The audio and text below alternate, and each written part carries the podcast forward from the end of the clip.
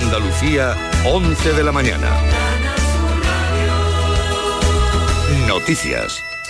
11 de cada 100 hogares andaluces tienen a todos sus miembros en paro. Es 0,85 puntos más que el trimestre anterior. Son datos de la EPA que hemos conocido esta mañana. Ana Giraldez. La cifra aumenta en casi un punto y es 4% superior a la de la media nacional. Los hogares andaluces con todos sus miembros en paro. En cuanto al número de parados, aumenta en 15.000 en Andalucía en el tercer trimestre, mientras que el número de ocupados sube en 2.100 personas. Desde la Junta, la secretaria general del Servicio Público de Empleo, Victoria Martín, valora que el número total roce los 3,3 millones de ocupados. Aunque el paro ha subido en 15.000 personas, se sigue creando empleo con 2.100 nuevos ocupados, lo que nos ha permitido batir otro récord de ocupación y situarnos en los 3,28 millones de ocupados, cifra desconocida en toda la serie histórica.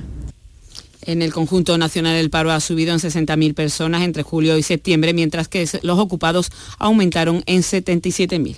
Gracias, Ana. Las previsiones de ocupación hotelera en Andalucía en este puente del 1 de noviembre llegará hasta el 85%. El turismo se centrará en las zonas de interior y en las grandes ciudades. Para el sector es preocupante los altos costes por los suministros como la electricidad. Buenos datos, pero no llegará el lleno absoluto, como ha contado a Canal Sur Radio Juan Zapata, presidente de la Federación Andaluza de Hoteles y Alojamientos Turísticos. Pues lo razonable, entre el 80 85%. Pues el cartel de Navillete, pues evidentemente en todos los hoteles de toda la comunidad no se va a colgar, ya se lo digo yo. Que habrá algunos establecimientos que lo cuelguen, pues dependiendo de la zona, dependiendo del tamaño, dependiendo de la oferta, dependiendo del precio, dependiendo de infinidad de factores, pues es posible y a esta hora se concentran ante la delegación del Gobierno en Sevilla vecinos de la localidad de Pruna. Piden más presencia policial para acabar con los problemas de venta y consumo de droga en el municipio. María José Molina, buenos días. Buenos días, Marilo. Pues de momento no han llegado los manifestantes, vienen en autobús desde Pruna y se calcula que hasta aquí van a llegar unas 250 personas. Los vecinos denuncian que hay un repunte de casos de jóvenes eh, consumidores y también un aumento de las casas donde se vende eh, la droga. Aunque en la localidad siempre ha existido problemas eh, con la droga, aseguran que ahora es más grave que nunca. preguntado por el asunto, el delegado del Gobierno de Andalucía, Pedro Fernández, que hoy está en Sevilla, ha dicho que en los próximos días se reunirá la Junta de Seguridad Local para analizar de manera específica la situación de Bruna Con toda la rigurosidad vamos a analizar específicamente la situación que está concurriendo para tomar las medidas que sean oportunas y erradicar esa situación y sobre todo esa sensación de desprotección o de inseguridad. En Huelva, el jurado popular ha declarado culpable al acusado de matar y decapitar a un hombre a finales de octubre de 2020. Sonia Vela. Tras la tercera jornada del juicio por el conocido como crimen de Halloween, anoche el jurado popular leía su veredicto y declaraba al único acusado culpable por unanimidad de los delitos de asesinato y de profanación del cadáver. El jurado considera probado que este hombre se valió de su amistad con la víctima para ir hasta su domicilio y allí golpearlo mortalmente de manera intencionada. Días después, el 31 de octubre del año 2020, volvió al lugar de los hechos, le cortó la cabeza al cadáver y la paseó metida en una bolsa por las calles de la ciudad de Huelva hasta que terminó depositándola en un contenedor de basuras. El Ministerio Fiscal mantiene su petición de 24 años de cárcel para el ya condenado. De lo económico les contamos que el Banco Sabadell ha casi duplicado sus beneficios en los primeros nueve meses del año. Ha ganado 709 millones hasta septiembre, que es casi un 92% más que en el mismo periodo del, año pasado. De otro lado, Repsol, la petrolera, se anotó un beneficio neto récord de 3.222 millones en los nueve primeros meses del año, lo que supone un 66% más. A esta hora se registran 23 grados en Huelva, 24 en Córdoba, 25 grados en Cádiz, 26 en Sevilla, Málaga y Granada, 27 en Almería y 30 grados en Jaén. Andalucía, 11 y 4 minutos. Servicios informativos de Canal Sur Radio. Más noticias en una hora. Y también en Radio Andalucía Información y canalsur.es. Todos nuestros programas están en nuestra web y en nuestra aplicación. Quédate en Canal Sur Radio. La radio de Andalucía. Esta es La Mañana de Andalucía con Jesús Vigorra. Canal Sur Radio. Señor juez, vengo hasta aquí a declararme culpable. He cometido un delito y no merezco mi libertad.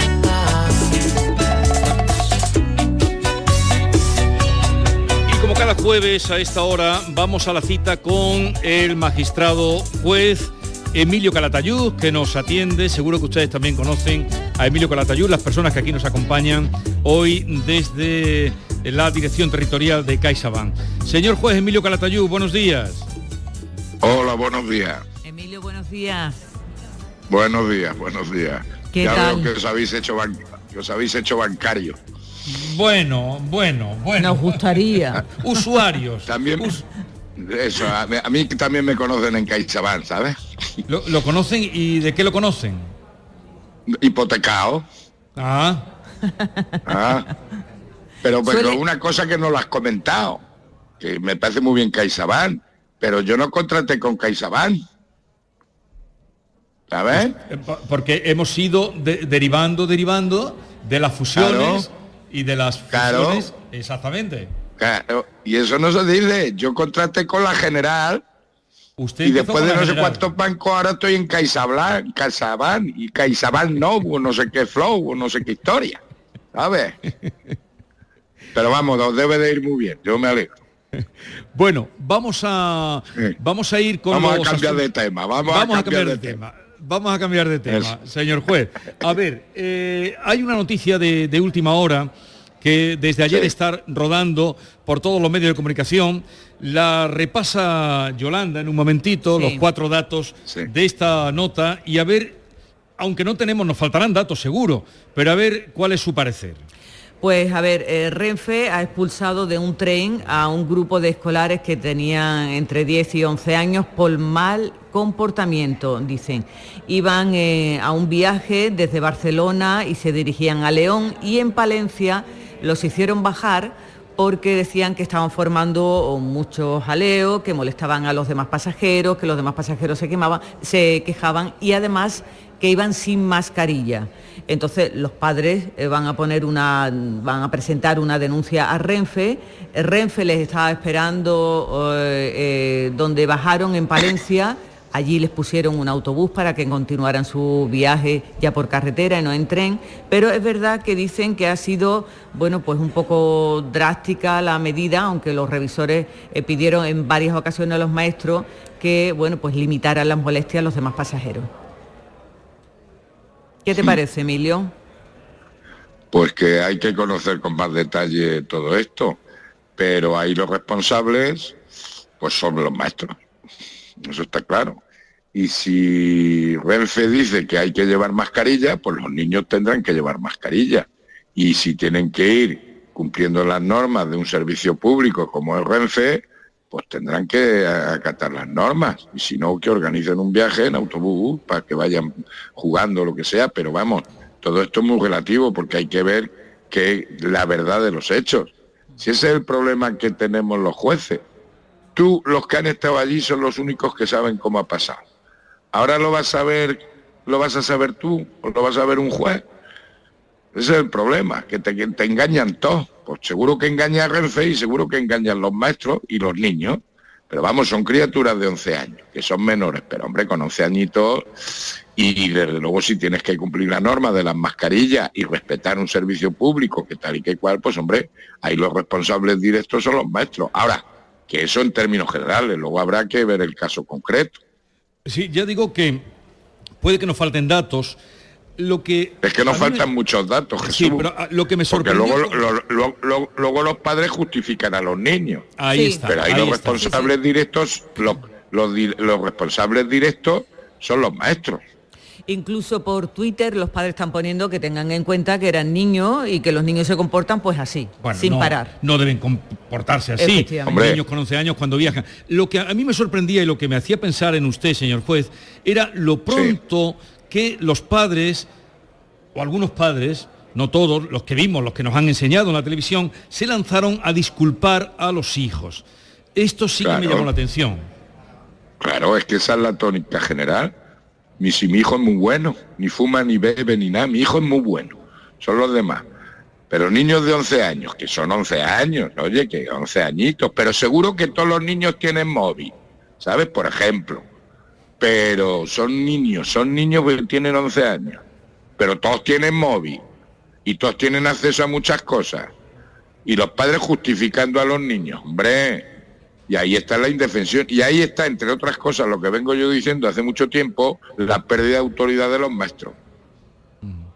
Porque se ven desamparados. Y claro, así hay que muchos maestros ya cuando dicen de viajes de estudio y tal, no se apunta ninguno voluntario. ¿Sabes? Porque es que no, no, respetan la autoridad del maestro, no la respetan los niños porque no la respetan los padres. Entonces, ¿cómo van a respetar la autoridad los niños? Entonces, claro, los, los maestros son los responsables, pero es que los maestros están desbordados con el comportamiento de los niños. Si es que aquí este todo vale. En este caso era un grupo de 22 alumnos, Emilio, y eran dos pues profesores. Pues claro, eso tal y como está ganado ahora mismo, a lo mejor hacían falta seis o siete profesores. Pero antes en mi época, con dos profesores para 22, vamos, íbamos más dóciles que, que, ¿sabes? Y si te hacía algo el maestro, no ibas al padre a decir esto porque el, padre se comportaba exactamente igual que el maestro. Pero ahora no, ahora los padres sobreprotegen a los niños y la razón la tienen los niños, no la tiene el maestro. Mm. Entonces los maestros se habrán visto desbordados. Y claro, Renfe, no llevan las normas, no cumplen las normas, están armando jaleo, están molestando a los demás. Coño, ¿qué va a hacer? Mm. Visto así exteriormente. Ahora habría que estar en ese momento en el vagón a ver cómo van. Pero, hombre, mm, se toca un viaje de eso a, a, una persona normal, a una persona mayor, una cosa de esa, y puede alguno protestar porque le están dando el viaje. Y no digamos que de Barcelona a Gerona, es que solo de Barcelona no sé dónde, que eso tardaría no sé cuántas horas el viaje ese. En fin, eh, ya digo, era simplemente tocarlo en la referencia a eh, esa, esa defensa y todos sabemos lo que es un comportamiento de niños cuando en un viaje pueden molestar a los Exactamente. Exactamente. Y luego, pérdida de autoridad de los, de los maestros y luego sobreprotección de los, de los padres sobre los niños. Bueno, hace dos días eh, fue detenida en Palma una madre por dar una paliza a la profesora de su hijo. Es que estamos en... Claro, claro, si estamos en lo de si eso es lo que hay.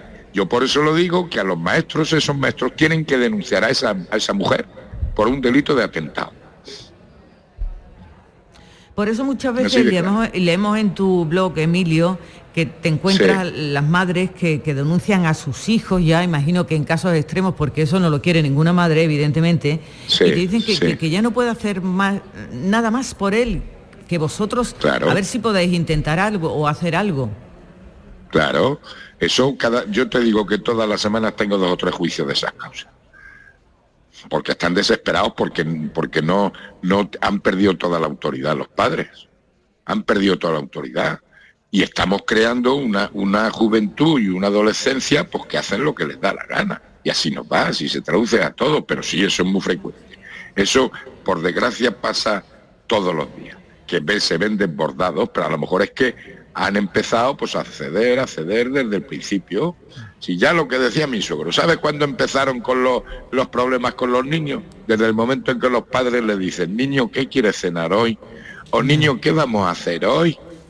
Que el niño no hay que escucharlo tanto desde chiquitillo. Después ya, ya está. Desde el momento en que tú preguntas tanto al niño, ya está, ya la estás liando. Señor juez, entre las personas que nos acompañan asienten a esto que decía usted, ¿verdad? Eh, claro, pero después, pero después no hacen caso. Pero después no hacen caso. Niño, ¿qué hay que cenar esta noche? ¿Qué quieres que hagamos mañana? Pero ¿qué le va a decir un niño que, que vamos a hacer mañana? Que el niño hace lo que dicen sus padres y punto. Y come lo que está puesto en la comida, en, la, en el plato y punto. ¿Estáis de acuerdo con el juez? Sí, bueno, dice que están de acuerdo con lo que usted estaba diciendo. no, que no hay que preguntarle al niño que hay de cena, lo que haya a la mesa es lo que se come. lo que se cena, se almuerza, eso es lo que hay, pero preguntarle una madre a un niño, no. En su casa nunca le he preguntado. Yo lo que hay, hay, que hay resto, que aunque sea de tres días, que tiene polvo, se le sacude el polvo y el plato a la mesa. Y es verdad, estoy muy de acuerdo con la señora, muy de acuerdo. ¿Usted le ha preguntado alguna vez? A sus hijos qué querían hacer? Bueno, de chico... Un poquito, ¿no? Un poquito. Bueno, tenemos aquí dos ejemplos de una que preguntaba, otra que no preguntaba. A ver, otro asunto, oh, señor juez, la importancia de eh, en la vida saber perder y ganar y no ir de éxito en éxito. Lo hemos hablado muchas veces, pero a ver, ¿qué, es lo que nos enseña la vida en este asunto, en lo que significa perder y ganar? El éxito y el fracaso. Hombre, mm, eh, mira, para saber ganar hay que saber perder. Exacto. Y entonces la frustración te va formando. Si la vida es dura y hay mm, éxitos y fracasos, pero tenemos que estar acostumbrados por supuesto al éxito, pero también por supuesto al fracaso. Y no pasa nada. En los niños, en los estudiantes, suspensos, y los suspensos son buenos, no son malos, te van forjando. El no a los niños, pues es fundamental. El éxito también, hay que felicitarlo por lo bien que lo ha hecho, pero si lo hace mal, hay que reprenderle. Entonces, claro que te forma mucho el éxito y el fracaso. Todo es que esa es la vida misma. Esa es la vida misma fracasos, éxitos, suerte, no suerte, pero esa es la vida, esa es la vida, historia de un fracaso y historias de éxitos. y hay gente que, que la vida te da muchos palos. Sí, y acostumbremos a los hijos a lo bueno nada más, ¿no, Emilio? Claro, es lo que está pasando, verás ahora, con la crisis que nos viene, vamos, que ya tenemos, pero con la que nos viene, pues tenemos que estar acostumbrados a vivir bien y a no vivir tan bien. Nuestros abuelos vivían muy mal, muy mal, muy mal, y mira el país que nos dejaron, una maravilla, pero ahora estamos, eh, vivimos en los mundos de Yupi este, como se llame, pues ya nos pegarán el palo. Pero ese es el problema. La frustración es muy buena. Los suspensos son muy buenos. Y los fracasos a veces son buenos, como te dicen los americanos. Para tener éxito hay que haber fracasado antes. Pues si todo te va bien, ¿de qué te vas a levantar? y hay que levantarse, caerse, levantarse. Y esa es la vida misma, en todo. Pero, pero usted no se me venga abajo, ¿eh, señor juez? No, no, yo no me vengo abajo. Yo me subo, pero también me vengo abajo de vez en cuando, sobre todo cuando, cuando te viene la hipoteca. No te va a venir abajo. Pero, pero, después ya, la paga y dice, bueno, ya la ha pagado. Pero, señor juez, a ver, con los años que usted lleva de servicio, ¿todavía tiene hipoteca? Yo soy un hombre yo soy un hombre hipotecado, Jesús. Tú hablas de hipoteca, aquí estoy yo, el primero.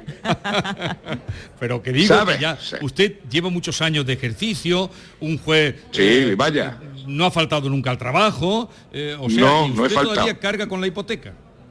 Vaya, si cargo con la hipoteca. porque, porque te voy a decir por qué, como me dijeron mis hijos. Porque he sido un tontopolla ¿sabes? Y un vaya, vaya. Esa es la cuestión. Pero a lo hecho, pecho. ¿Sabes yo lo que voy a poner cuando me muera? que yo a mí no me van a enterrar. Hice lo que pude. No está mal eso. Hice lo que pude. Hice lo que pude. ¿Eh? Hice lo que pude. Bueno, señor juez, que le deseamos que tenga un buen día, un buen fin de semana y nada, nos encontramos la semana que viene. Mira, a lo mejor cuando me vuelva a llamar ya soy abuelo otra vez. ¿Ah, sí? qué bien. ¿Por qué? Estoy está esperando estoy De guardia, estoy de guardia localizada. Guardia localizada. ¿Y, cuántos nietos claro, tengo una, pero me va a nacer en estos días otra de una hermana de esta. Y para marzo tengo otro, otro.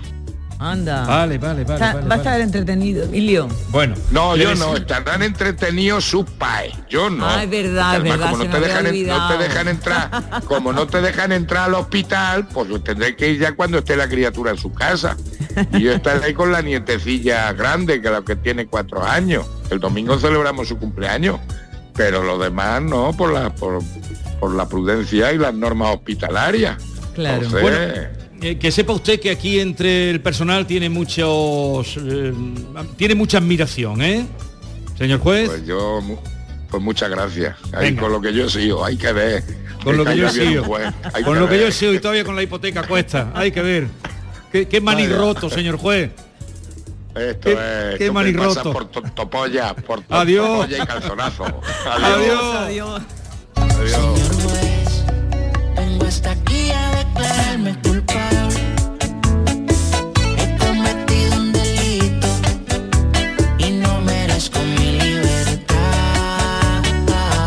Esta es La Mañana de Andalucía con Jesús Vigorra. Canal Sur Radio.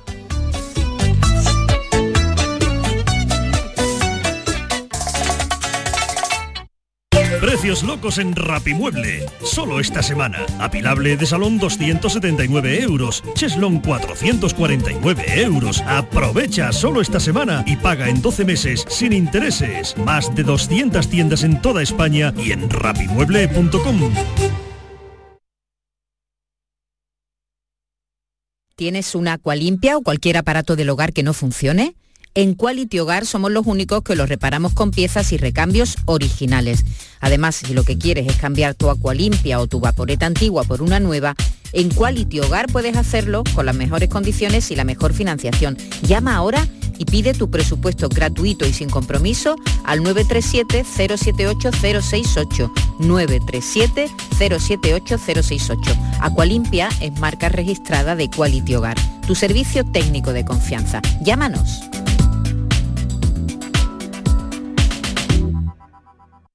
Nueva ley de pensiones. ¿Qué gano yo por seguir trabajando más allá de mi edad de jubilación? Tienes dos opciones. La primera, por cada año extra que trabajes, la Seguridad Social te incentivará con entre 5.000 y 12.000 euros. Esta cantidad, multiplicada por los años trabajados, se te abonará en un solo pago al jubilarte. Ministerio de Inclusión, Seguridad Social y Migraciones. Gobierno de España. Aunque creas que no ha tocado, no pierdas la ilusión. Mira al otro lado, ahí va, está premiado. Ahora tienes más opciones de ganar. No hay lado malo en el nuevo cupón. Por los dos lados puedes ser ganador. Nuevo cupón diario. Ahora de lunes a jueves con premios a las primeras y a las últimas cifras. Además tiene un primer premio de 500.000 euros al contado. A todos los que jugáis a la 11, bien jugado. Juega responsablemente y solo si eres mayor de edad. Canal Sur Sevilla, la radio de Andalucía. ¿Planeando salir de escapada o de fin de semana? Recuerda, hay otra Sevilla. Asómate a la provincia y disfruta de un turismo seguro en cada uno de sus espacios naturales, pueblos monumentales y alojamientos. Cambia de vistas. ProDetour Turismo de la Provincia, Diputación de Sevilla. Cruzas los dedos para pedir un deseo, que te toque un premio, para que entre la pelota y para que te toque un buen dentista. ¿También vas a cruzar los dedos? Con tu boca, no lo dejes al azar. Confía en profesionales con más de 15 años de experiencia. Confía en The Implant. Pide tu cita en theimplant.com y no cruces los dedos. Si necesitas un electrodoméstico, ¿por qué pagar de más en grandes superficies? Ven y paga de menos en Tiendas El Golpecito. Tus primeras marcas al mejor precio y una selección de productos con pequeños daños estéticos con descuento adicional y tres años de garantía. Tiendas El Golpecito. Ahorra hasta el 50% en tus electrodomésticos. 954-100-193 y tiendaselgolpecito.es. Cinco Océanos, la boutique del congelado, llega a Sevilla y abre su primera tienda en Cerro del Águila. Hasta el 1 de noviembre, jamoncito de muslo de pollo a 1,90 el kilo. Cinco Océanos especialistas en productos congelados, variedad, calidad y precio con la mejor atención. Jamoncito de muslo de pollo a 1,90 el kilo. 5 Océanos Cerro del Águila, calle Afán de Rivera 144. ¿Y tú? ¿Qué radio escuchas? Me despierta tu mente, descubre la realidad. ¿eh? El Vigorra me encanta escuchar y escucho cambio climático. Cuando estoy trabajando escucho a Mariló, que me encanta, el programa de por la tarde, por la noche Cremades. Rafael Cremades, Claudio y Mariló son fantásticos. Canal Sur Radio, la radio de Andalucía. Yo, escucho Canal Sur Radio. Esta es La mañana de Andalucía con Jesús Vigorra. Canal Sur Radio.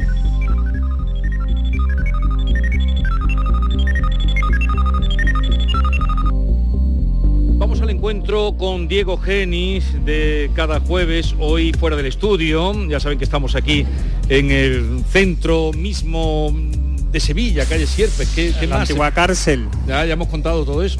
Eh, la primera vez que me sacas del estudio. ¿Tú, tú sabes que en esta cárcel estuvo Martínez Montañés. Exacto, tuvieron un y Cervantes, creo Y que Cervantes, también. aquí pasaban todos, y Alonso Cano. A si se nos pega Y. Mateo Alemán, pero ¿tú qué quieres? ¿Ir a la cárcel o qué? No, porque mm, vamos a hablar precisamente mucho de artistas y de educación y de lo que se enseña. Vamos Eh. a dar un, un- un- un saltito en, la, en la Pe- sesión de hoy. Pero permíteme, eh, Diego Genis, que siempre nos trae cosas curiosas de proyectos que se desarrollan en Andalucía. Hemos conocido gente muy interesante que antes de tocar el tema, como hoy tenemos aquí público que nos acompaña, pues eh, Maite Chacón haga una... Vamos a hacer un experimento para saber de lo que hoy tú nos propones hablar, qué sabe la gente. Adelante, Maite. A ver, estoy aquí con Conchi. Hola, Conchi. Hola, buena. Hola otra vez. Conche que le ha encantado la radio, ¿eh? ¿Ah, sí? Es que me voy a llevar un micro a mi casa. Conchi está encantada hoy en la radio. Y también está aquí Manoli. Hola Manoli. Hola Manoli, buenos días. Manoli, no, Maite. Yo, tú Manoli, yo Maite. Yo Maite, tú Manoli. Ya me he puesto nervioso, te ven hablado. Mira, Diego Geni, es que es el muchacho ese rubito que estuve ahí con las gafitas. El muchacho guapo que está. Muy aquí. guapo que está ahí. A mi derecha. estropeado ya, pero No bueno. está mal, hombre. Gracias, gracias. Hombre, está bien. Le invito a un café. ¿verdad? Bueno, pues Diego Geni toda la semana nos trae eh, historias hechas en Andalucía, ¿no? Pues nos trae, por ejemplo, nos ha traído últimamente la diseñadora del vestido de, no- de que se puso la reina Leticia en la en el desfile de las Fuerzas Armadas, ¿vale? Por ejemplo. Y hoy nos trae una historia del metaverso. Uy, yo no tengo ni idea esto qué es. ¿Qué es el metaverso? ¿Qué es el metaverso, Manoli? No tengo ni idea. Nada. Nada. Nada. No lo has oído nunca, la palabra. Si lo he escuchado, yo no sé lo que es. Ni por asomo. Ni por asomo. ¿No te suena a nada? Ni a Tamara Tú Falcó me cuando hablas a mí de, de flamenquito, de bailoteo, de sevillana, de castañuela, de Oye, sí. cuando Tamara Falcó rompió con el novio, dijo que ni un nanosegundo en el metaverso. ¿No le suena? ¿Tampoco te suena eso, Manoli? No sé, ¿y esto qué es? Eso, mira, me encanta. A ver, ¿En qué, en qué idioma habla esta gente? Eso digo yo, ¿esto qué es? Bueno. Habla tú bien andaluz, ¿eh? Sigue, a ver, Conchi, la a ver, prospección. a ver, Conchi, que dice que ya se, se quiere contratar con nosotros la radio. Estamos preparándole un contratito A muy ver si supera la prueba de lo que es el metaverso. Venga, Y Conchi. ¿qué es el metaverso? Menos que la Manoli. para acá, menos que ella. Venga, aclárate, señor. Se hace preceptivo que este señor empiece a explicarnos Ay, qué es ay, el que metaverso. lo- Todo el mundo adelante. muy atento Diego que Diego Geni. Va a contar lo que es el metaverso. Bueno, Venga. pues para el metaverso yo no lo voy a explicar, lo va a explicar un experto, para eso está Fernando Sierra, CEO, CEO eh, del- de, la- de una empresa... eh, Feo sevilla- que dicen aquí. eh, digamos, el que más manda. El alto, el alto ejecutivo, el alto ejecutivo. El alto ejecutivo de la empresa Educa 360, eh, que eh, ha apostado por el mundo virtual y lo ha hecho en un ámbito, eh, conocíamos por ejemplo en el mundo de la moda, que ya estaba el metaverso, pero lo ha hecho en un ámbito muy importante como es el de la educación, el de la Conchi, si tú no enseñanza. entiendes algo, lo dices, ¿eh? Calla, calla, que estoy muy atento cruzándolo.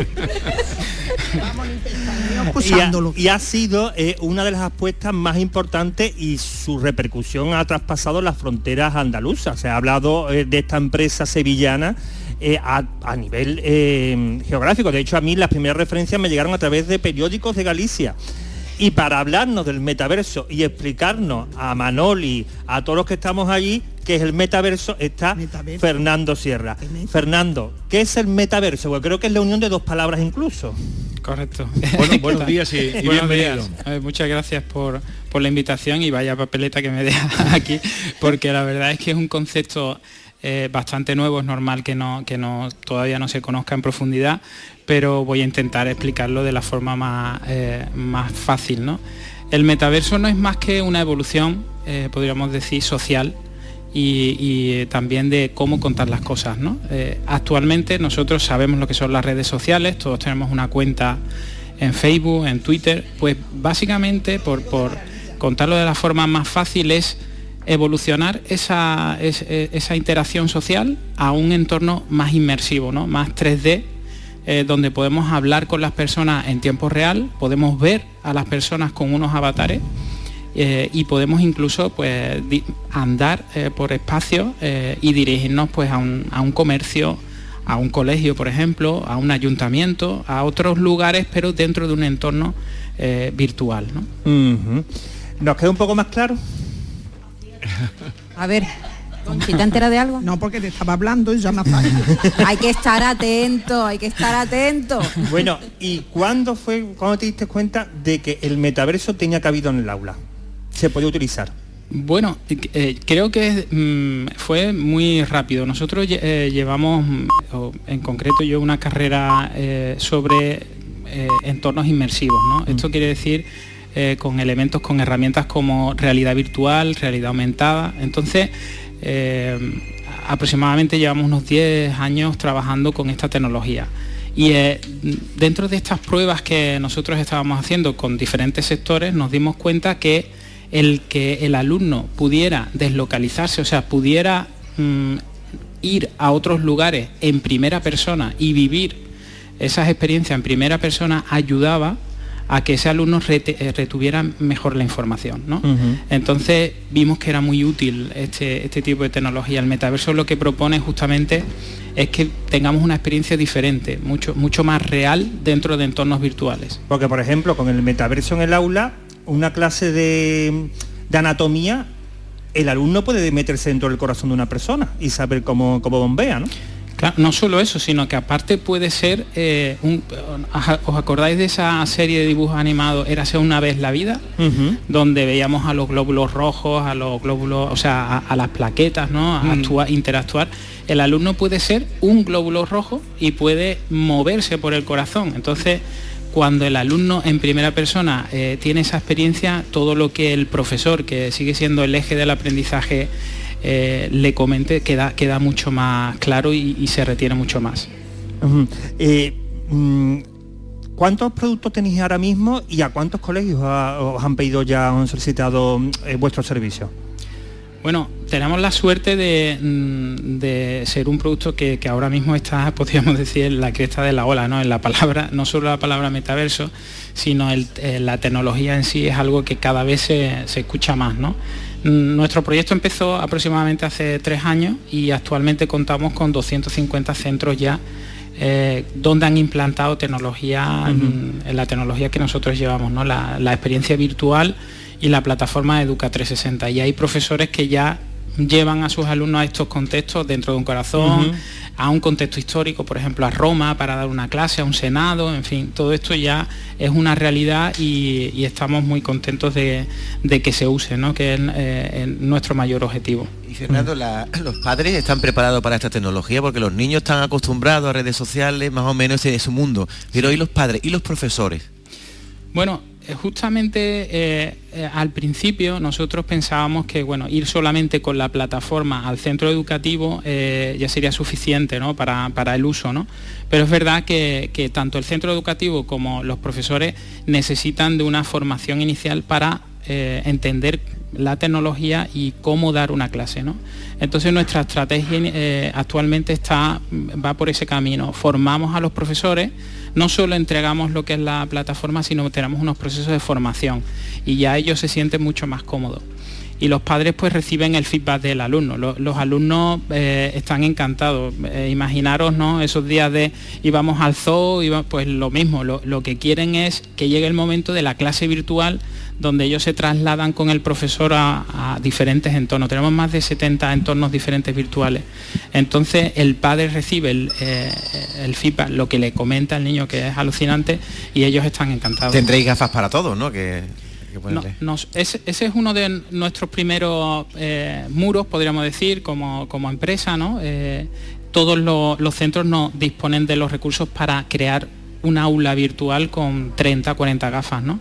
Entonces nuestra plataforma híbrida, o sea, lo que hace es que eh, el centro puede utilizar un número determinado de gafas, vamos a poner 4, 8 gafas, y además puede utilizar ya recursos que tiene eh, como un ordenador, como móviles o tablets, para unir a, esa clase. Entonces lo hacemos mucho más democrático, ¿no? Utilizamos la tecnología que ya tienen los centros. Bueno, ¿y lo estáis desarrollando en Andalucía o también fuera de Andalucía eh, este proyecto de Educa?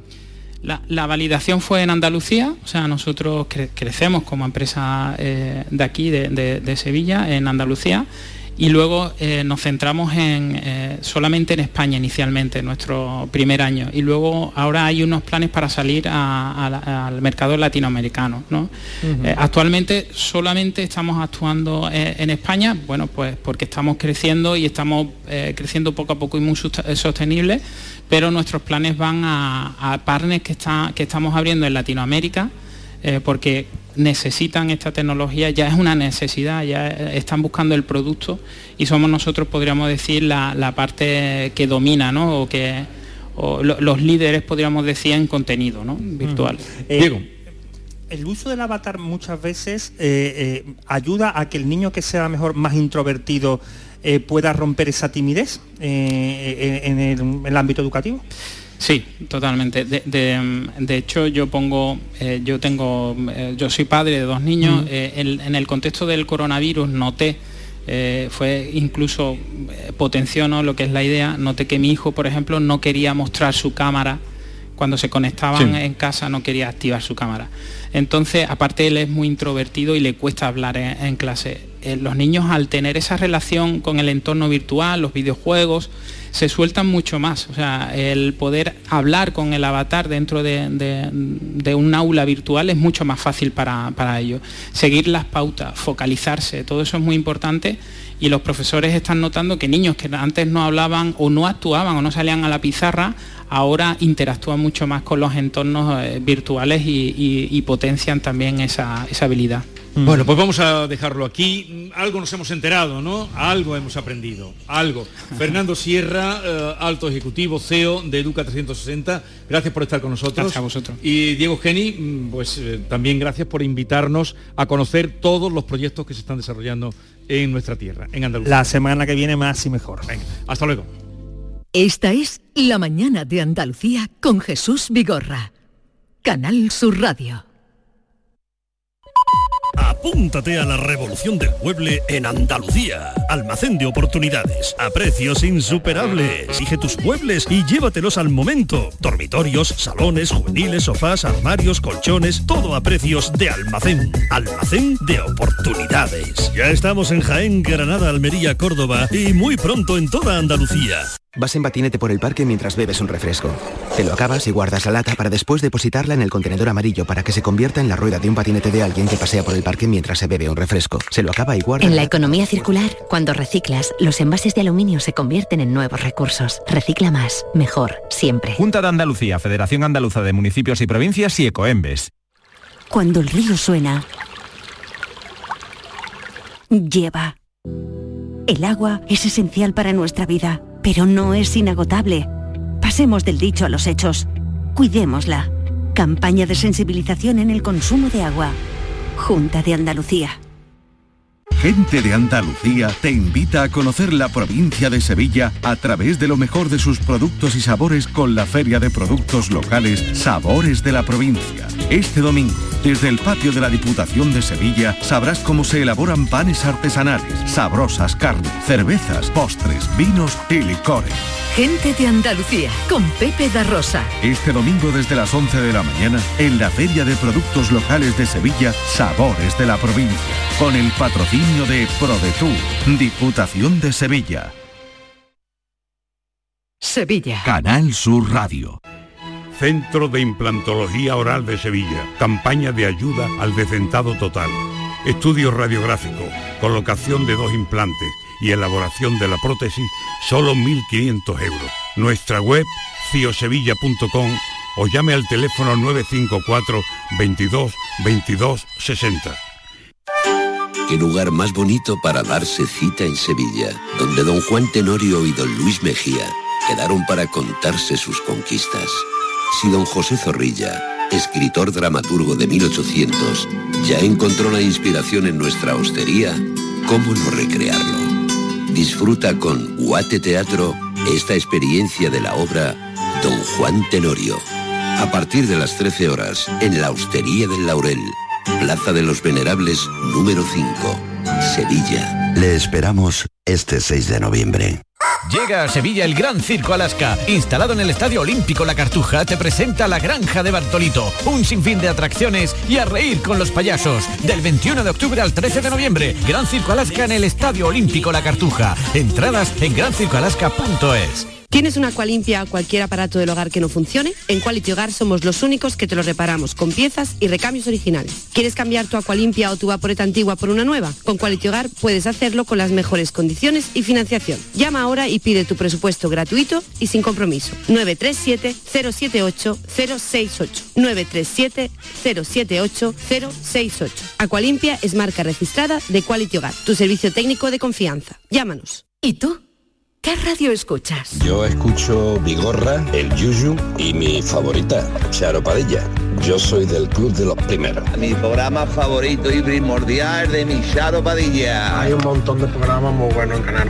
Y además con el hablar nuestro y la forma de ser nuestra. Canal Sur Radio, la radio de Andalucía. Yo escucho Canal Sur Radio.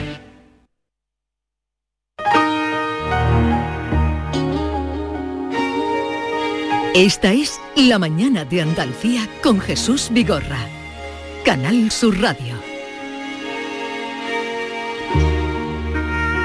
Nuestro invitado, con el que vamos a terminar el programa, es un asiduo a los museos. Su trabajo le ha permitido entrar en las entrañas del Museo del Prado. Hay algo mágico en ver los cuadros a través de los rayos X. Es como si pudiésemos adentrarnos en su espíritu. De alguna manera se ponen al descubierto algunos de los secretos íntimos de sus autores. Probablemente Carreño de Miranda no pensaría que siglos después averiguaríamos que aprovechó el mismo lienzo para actualizar a este Carlos II. Más Lo hemos visto celebrar por todo lo alto recientemente, hace unos días, el 25 aniversario del Museo Guggenheim de Bilbao. Es este un cumpleaños muy especial porque este es un museo y un edificio muy especial. Seguro que muchos de ustedes, si han visitado Bilbao, recuerdan la primera vez que se la encontraron, la primera vez que lo vieron y quizá, como a un servidor, les dejó con la boca abierta. Es otro de los llamados efectos Guggenheim, pero no siempre fue así. También le hemos visto alucinando y alucinado en una exposición hiperrealista en el Museo Thyssen de Madrid. Claro, ¿cómo les decimos o les hacemos creer que esto es un cuadro? Nos acercamos. Es un óleo sobre lienzo y no una fotografía, un bodegón moderno que huele a ketchup y mostaza, de Ralph Goins. Una naturaleza muerta como este enjambre, de golosinas. Todo lo que van a ver es pintura. Hoy no es domingo, pero se empeñan en limpiar el coche. La llanta reluce. En el Thyssen terminan de ultimar. Y es normal que nuestro invitado, que ahora algunos ya habrán descubierto, no saliera indemne de esos encuentros porque en 2020 publicó Emocionarte, un libro en el que nos invitaba a dejarnos llevar por el arte, que fue galardonado con el premio Espasa. Ahora viene a presentar un libro que se llama Retratarte, un recorrido por 35 retratos de la historia de la pintura que le permite recrear de forma muy personal la historia de los cuadros. Carlos del Amor, bienvenido. ¿Qué tal? Muchas gracias. Eh, Estaba oyendo todo, todo, todo esto y la verdad es que eh, vivo con la boca abierta, claro. Tengo un trabajo que lo que veo te deja con la, con la boca abierta. Es, es un buen trabajo ese. Bueno, tú te lo has ganado, porque colocar en, en los telediarios un tiempo dedicado a la cultura, como este último al que hacíamos referencia, al Museo Guggenheim, 15 minutos, Es un, un lujo, ¿eh? En, en un informativo de las 9 de prime time, 15 minutos dedicados a un acontecimiento cultural en el que no hay un balón de por medio.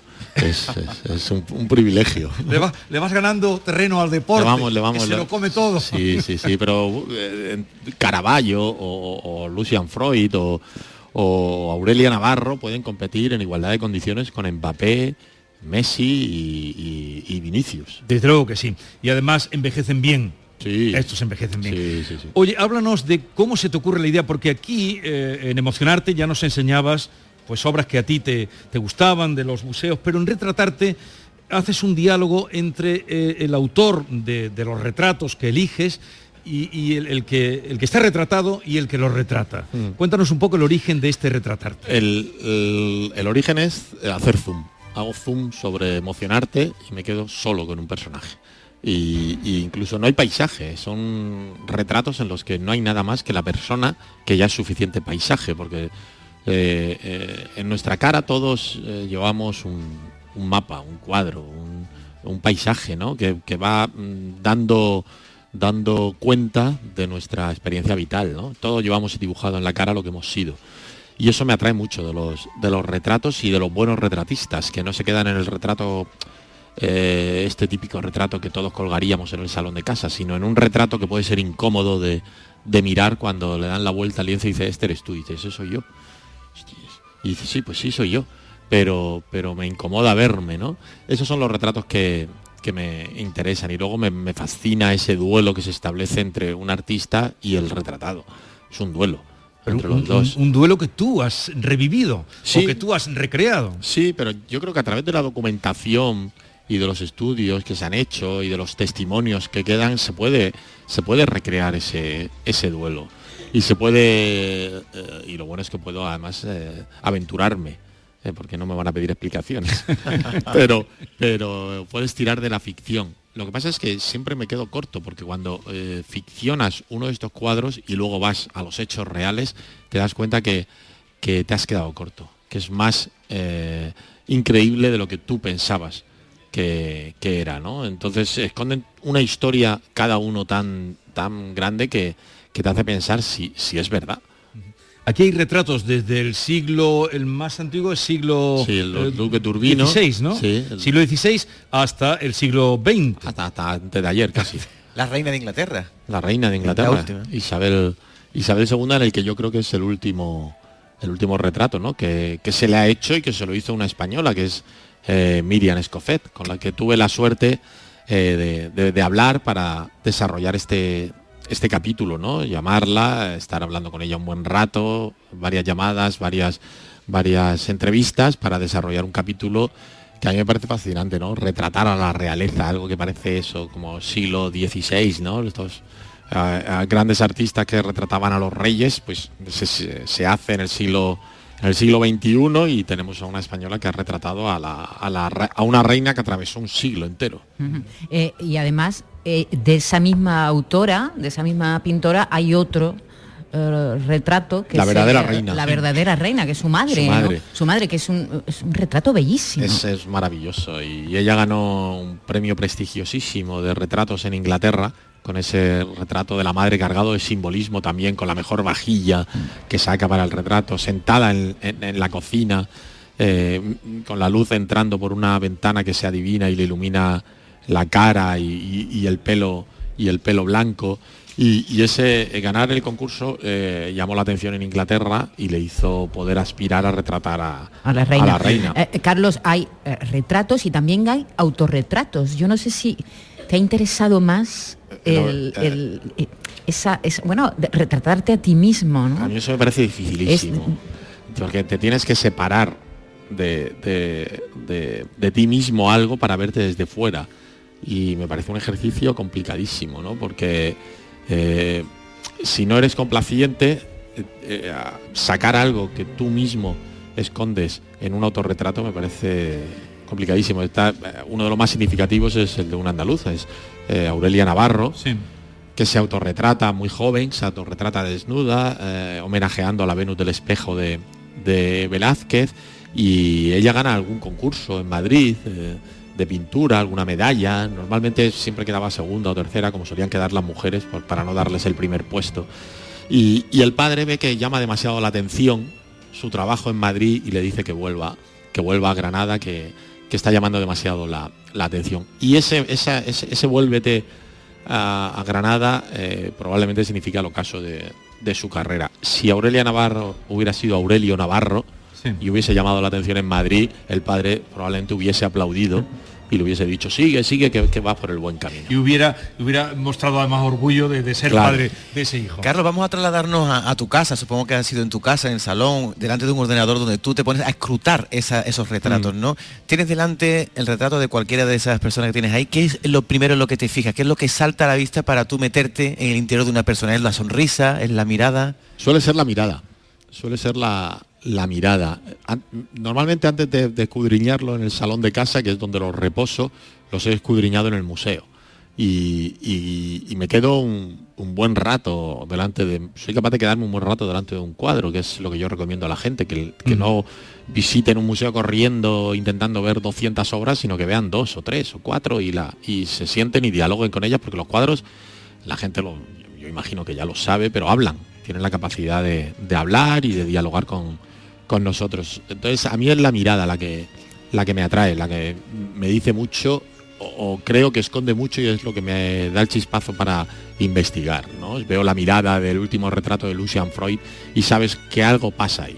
sabes que algo sucede y que algo no, o no va bien o, o esa modelo llega al estudio de Freud de, de alguna manera, ¿no? Y luego, claro, pues hablo con Guillermo Solana, el director del Thyssen, te cuenta una historia, te cuenta el comisario otra historia, yo investigo por otro lado y te das cuenta que, que probablemente esa modelo eh, que, a la que Freud retrató tres años antes, llega a ese estudio a hacerse el último retrato porque se está muriendo.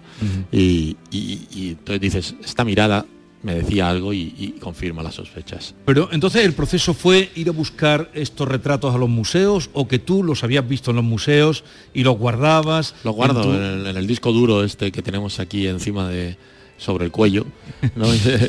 eh, que funciona de vez en cuando bien y los, los voy guardando ahí y, si, y, me apoyo en el móvil para escribirlos y, dejarlo, ¿no? Yo siempre llevo, llevo muchas notas escritas de cosas que voy encontrándome y, y, veo si van, si, si, si, florecen o no florecen, ¿no? Algunas florecen, otras no, pero por lo menos que no se olviden, porque no sé si os ha pasado a vosotros que dices, tuve una idea muy buena ayer, pero, pero ¿qué idea fue? se me ha olvidado. O no sería, o no sería tan buena o, o, o no la noté. Lo, lo, bueno también que tiene este libro, que, que, tiene unos retratos maravillosos, es al final que das una relación donde se pueden encontrar, eh, una breve historia del cuadro, las dimensiones que tiene. Pero claro, cuando uno se encuentra con este retrato de una anciana, por ejemplo, y tú antes de que apareciera la fotografía en 1768 de, de Christian Sable, uh -huh. eh, este, ¿dónde viste este cuadro?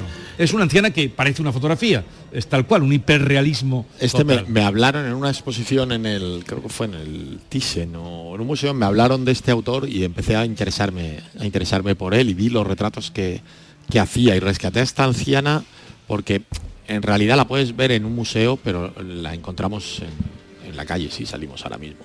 Mm. Pues es, es, la hemos visto muchas veces, nos la hemos cruzado muchas veces, nos ha mirado muchas veces y, y, está, en, está en nuestro día a día. Y eso fue lo que me llamó poderosamente la atención, que a mí, cuando vi este retrato, digo, la conozco, la he visto en algún sitio. Es, es, imposible, pero la he visto en algún sitio porque no la hemos cruzado, nos, nos suena su cara mucho. Y ese es, lo tiene, el poder lo tiene una, una muy buena, una muy buena pintura, ¿no? Es, es maravillosa, ¿no? Encontrártela sí. y tal. Y, y, se pueden ver todos en un museo menos el Caravaggio, que los nazis lo, lo destruyeron. ¿Y, ¿Y, este dónde está en concreto? Yo a este pintor, te confieso, no lo conocía. Ahora me ha interesado a raíz de, de ver este retrato de la anciana. Eh, Sable, no, no tenía idea de él. Pues es, eh, es un autor maravilloso y te invito a que veas otras, otras pinturas de él porque te va a impactar mucho ese, ese bueno, ese realismo, esa, esa manera ¿no? de, de captar. El, el, yo siempre digo que un retrato capta el alma, ¿no? Uh -huh. Pero ¿qué entendemos por alma? Porque es un, un, se nos llena la poesía, habla mucho del alma, pero yo el alma lo entiendo como, como las la vivencias, eh, las, los anhelos, las frustraciones, eh, eh, lo que hemos sufrido y lo que hemos gozado, ¿no? Todo eso me imagino que mm, mezclado da lugar a, a, nuestro, a nuestro alma. Y él retrata, retrata eso. Bueno, yo creo que todos los artistas elegidos intentan retratar eso. Carlos, tú naciste en Murcia, llevas viviendo mucho tiempo en Madrid, estudiaste allí. ¿Recuerdas la primera vez que fuiste, que entraste en el Prado? ¿Recuerdas el, el primer cuadro que, que, te, que te dejó sin habla? Uh, o, o, o, mirar obra de arte, mirar cuadros es algo que se va aprendiendo poco a poco, cada vez que conoces más, disfrutas más. ¿Cómo es ese proceso? Yo, yo creo que se va aprendiendo. La primera vez, ahora recapitulando, no sé si fue, yo tengo ese recuerdo, sabes que muchas veces creamos recuerdos que no, que no, que no sucedieron. Nos lo inventamos. Nos lo inventamos. Entonces yo no sé si me he inventado que una vez eh, yendo a Madrid a ver a un, a un a familiar antes de volver a Murcia, paramos un momento en el Museo del Prado y, y, y mi padre o mi madre pidieron permiso un momento para, para asomarnos. Yo no sé si esa fue la, la primera vez, pero eh, yo creo que la vez que más me ha impresionado un cuadro de primeras eh, fue Las Meninas que es un lugar común, pero es que es, eh, impresiona mucho. Siempre digo que el, el, metro cuadrado más cotizado de Madrid no está en la calle Serrano, ni, ni, en la, la, la, milla de oro, ni en la Moraleja, ni en la finca donde van los futbolistas, sino, sino en la galería central del Museo del Prado hay una baldosa que es la que te hace girar a la izquierda y ver las meninas al fondo. Entonces estás en la galería central viendo Goya al, al fondo, viendo Tiziano a un lado, y de repente giras y te encuentras a las meninas. Esa baldosa es el metro cuadrado más cotizado de, de Madrid, más caro y por suerte eh, no edificable. Desde luego que sí, estamos de acuerdo contigo plenamente. Por cierto que he visto, no sé si estuvo en la última exposición de Alex Cat, creo que no, no lo recuerdo, eh, este pintor que saca es tan extraordinario. Sí, que, retrata a su mujer. Que retrata, eh, No una retrata vez. muchas veces. Mil. Mira. el separado estuve viendo la última exposición de, de Alex Cat. La, la ha retratado más de mil más de mil veces y estuvo en Madrid, ¿no? Como presentando la, la- no sé qué años tiene, tiene No, es muy mayor. ya. muy mayor, pero pero le ves y va ahí eh, y- con muy buena percha y con su gafas de sol, una estrella del rock y, y- y me hacía me hacía es una, una exposición para disfrutar, para gozar, para dejarte deslumbrar, ¿no? Por ese por, mm, eh, colores que te, que te golpean, que te dan. Y, y luego me interesa mucho la historia ¿no? de él y su mujer y, y- y cómo la retrata una y otra y otra vez. Y a su vez vemos la evolución de una persona a lo largo de, de los años. Ujú. Eh, no es muy conocido el, el retrato, el autorretrato de, de Frida. De Frida Eh, Kahlo. eh, no, es, es de los menos, huí, diremos. huí, eh, huí, hu- huiste huí. de los de los que eh, Huí. están tan ya tan Sí, mal. sí, además, si te das cuenta en este autorretrato, eh, tiene el cuello incluso todavía amodiglianado, Sí, al- a lo Modigliani, ¿no? Eh, y yo a Frida dudé mucho en meterla en, eh, en este, en esta alineación para el Mundial, pero, pero al, final, al final creo que era injusto no meterla por los prejuicios que yo creo que a mucha parte de la población le ha causado la Frido o Frida manía que es nos meten tanto a Frida Kahlo que no conocemos a Frida Kahlo, solo conocemos, sí, mira, mira la, la de entrecejo, mira la de- con sus vestidos mexicanos, mira la pobrecita, pero no, no hemos descubierto mucho más allá. Y visitando una exposición en París y en Madrid me di cuenta que es que tienen muchísimas cosas. Oye, de los pintores que has conocido, ya que estamos hablando de pintura, podríamos hablar con Carlos del Amor de cine, podríamos hablar de literatura, podríamos hablar de arquitectura, pero ya que hablamos hoy de pintura, en retratarte, de los que has conocido personalmente, ¿quién te ha dejado más huella? Eh, es que, bueno, mira, me gusta mucho charlar con Antonio López, que es mm, como, como uno de los grandes, ¿no? De la, de la pintura genovés. Era estupendo hablar con él y, y ver su, su universo. Con él hablé para el cuadro de- del abrazo que cerraba Emocionarte. Eh, eh, artistas como Jaume Plensa, que, que más escultor, pero, pero es un placer charlar con él y, te da una paz y una, y una tranquilidad. eh, y luego muchos, muchos autores eh, jóvenes, que hay una cantera eh, brutal de, artistas jóvenes que, que están ah, empujando muy fuerte y que te encuentras en ferias de arte, en Arco, en, en, en Art Madrid, en Estampa, y que es una gozada comprobar su técnica, Mayor Maestre, por ejemplo. Es un, un artista que sigo, que sigo mucho. Hay, hay mucho con los que da gusto, da gusto conversar. De- del libro solo he conversado con una.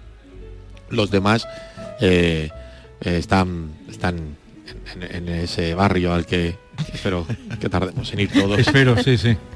O- otra cosa destacable, no me gustaría que Carlos se fuera sin decírselo, es que es muy complicado cuando uno hace un libro de estas características que las ilustraciones est- sean fieles, ¿verdad? Ay, eso, eso es Porque una eso, pelea, eso una es, pelea. Mira, hay en- que hacerlo muy bien. Emocionarte, que fue un libro que, que funcionó muy bien. El- el- había, había algún lector que le ponía el pero, Ilustraciones, no, perdón, reproducciones, Sí, ¿no? sí. No ilustraciones, reproducciones. que le ponía el pero de las de, es que no lo veo bien el cuadro entonces hemos hecho un esfuerzo eh, la editorial ha hecho un esfuerzo porque estas reproducciones sean sean de mayor calidad y, y con más grandes y, y yo creo que, que el esfuerzo ha valido la pena. Pues con esta invitación a entrar en Retratarte, cuando cada mirada es una historia de Carlos del Amor, y con Carlos del Amor concluimos hoy este programa que hemos hecho fuera de nuestro estudio habitual, agradeciendo a quienes nos han acompañado. Y Carlos, agradeciéndote a ti este libro y todo el empeño eh, y lo bien que lo haces contando la cultura. muchas muchas gracias y un placer y gracias por invitarme y gracias también al público que está aquí Un público ha estado extraordinario. Bueno, hasta mañana, que disfruten. Gracias por la atención.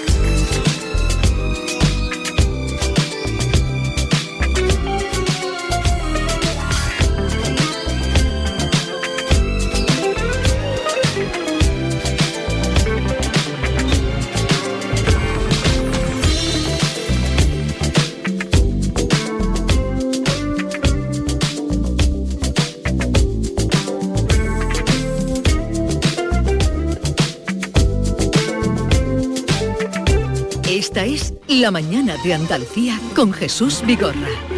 Canal Sur Radio.